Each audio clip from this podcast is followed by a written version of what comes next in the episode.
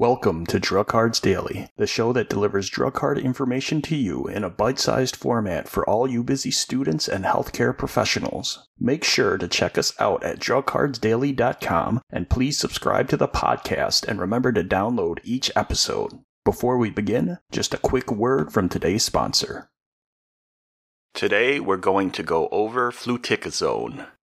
Some of the brand names are Flovent HFA, Flovent Diskus, Arnuity ellipta, and ArmonAir Digihaler.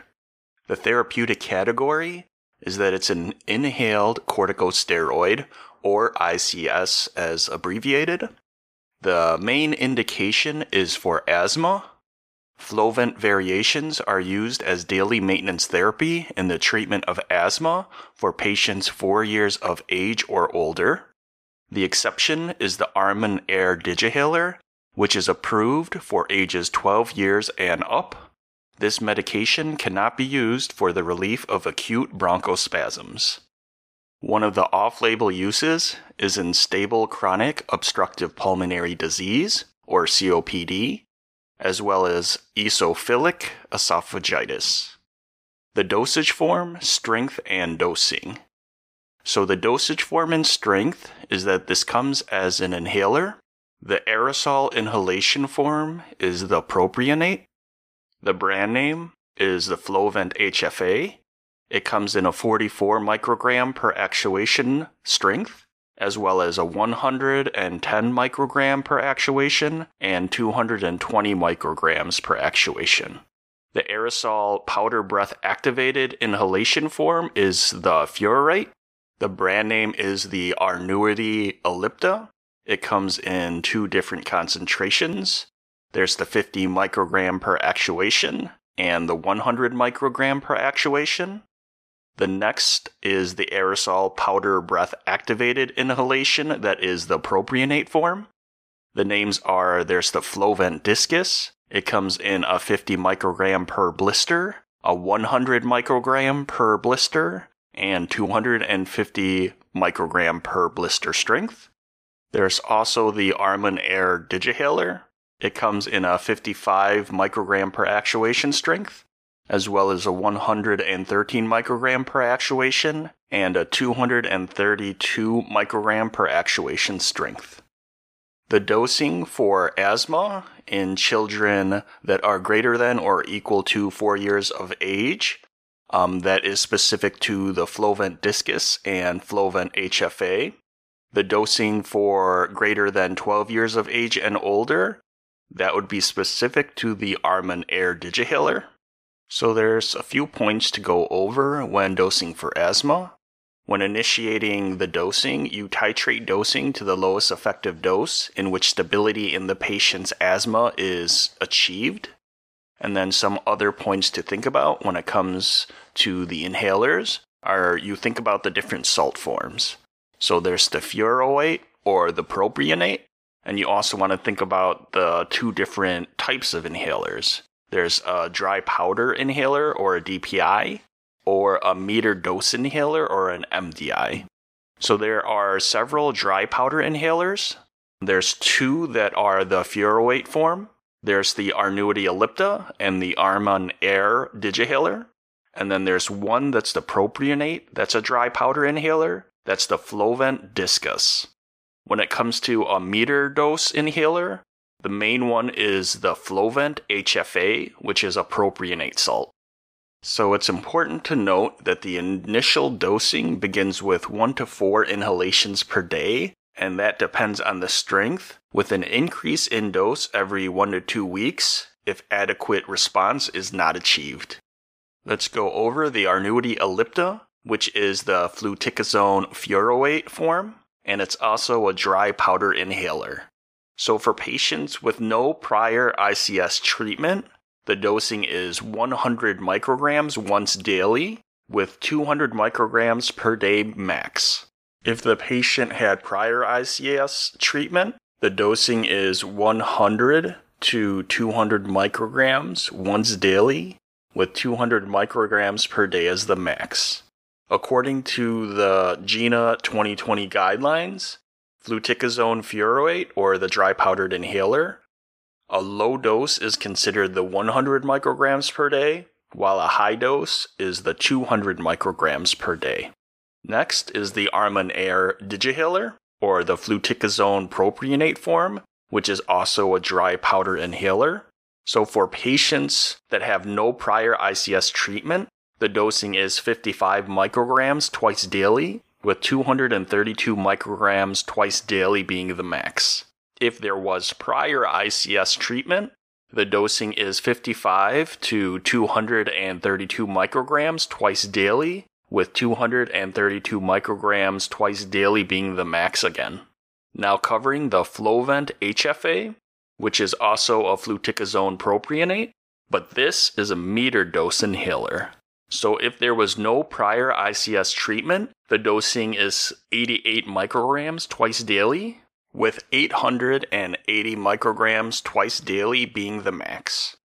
So for patients using Flovent HFA, the meter dose inhaler, with no prior ICS treatment, there are several different categories in terms of the asthma severity.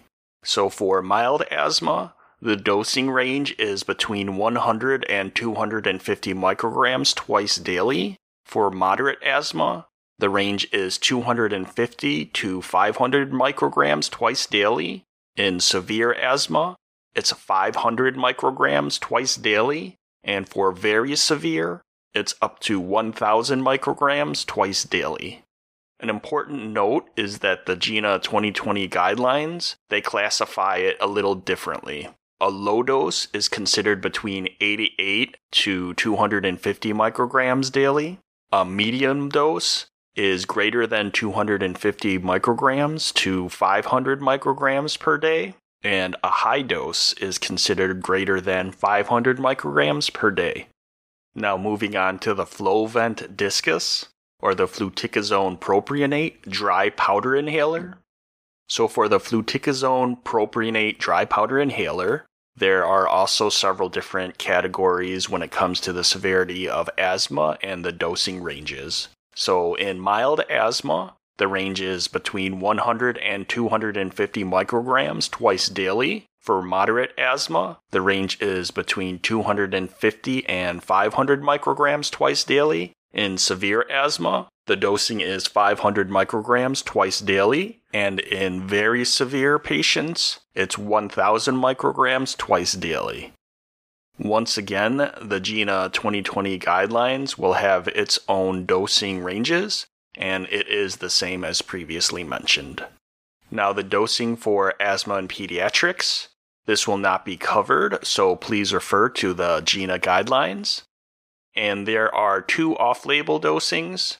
So I want to discuss in COPD the dosing. Um, once again, it's not going to be covered, so in this case, you follow the GOLD guidelines for all the full details. But I did want to briefly mention that the typical dosing is between 50 to 500 micrograms per day, and this is used as a component of a dual or triple combination therapy. The other off label dosing is in esophagitis. Uh, once again, this is not going to be covered, so please refer to the most recent guidelines. But I did want to touch upon that the typical dosing is going to be around 880 micrograms per day, and that is in the tablet form, and it's swallowed in two divided doses, and that's done for a range of four to eight weeks. Now, the mechanism of action and pharmacology. So, quickly, I wanted to mention that lower dosing of the furoate form is typically used, and that's due to having a higher binding affinity for the lung's glucocorticoid receptor in comparison to the propionate form. Um, I just wanted to note that because sometimes people wonder what is the difference between those two salt forms.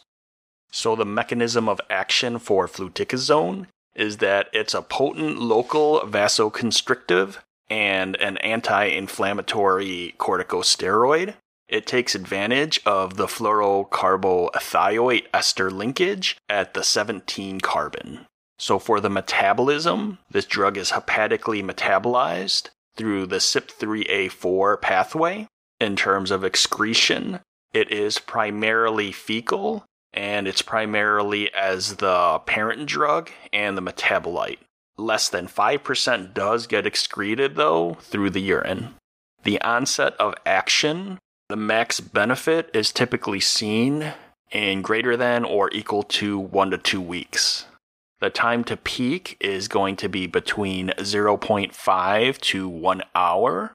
The half life, specifically for the furoate inhalation products, that's going to be about 24 hours. The inhalation propionate salt forms, that is around 11 hours. And in terms to the protein binding for this drug, it's greater than 99%. Side effects. So, in greater than 10% of patients, thrush will be experienced, as well as sinus infection, upper respiratory tract infection, throat irritation, nasal congestion, fatigue, malaise, and headache. Drug interactions.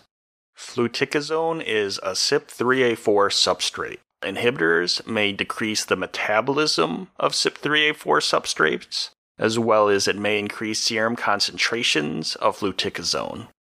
Tobacco smoked is a, a main thing to kind of watch for because it may decrease the effects of corticosteroids. Monitoring parameters.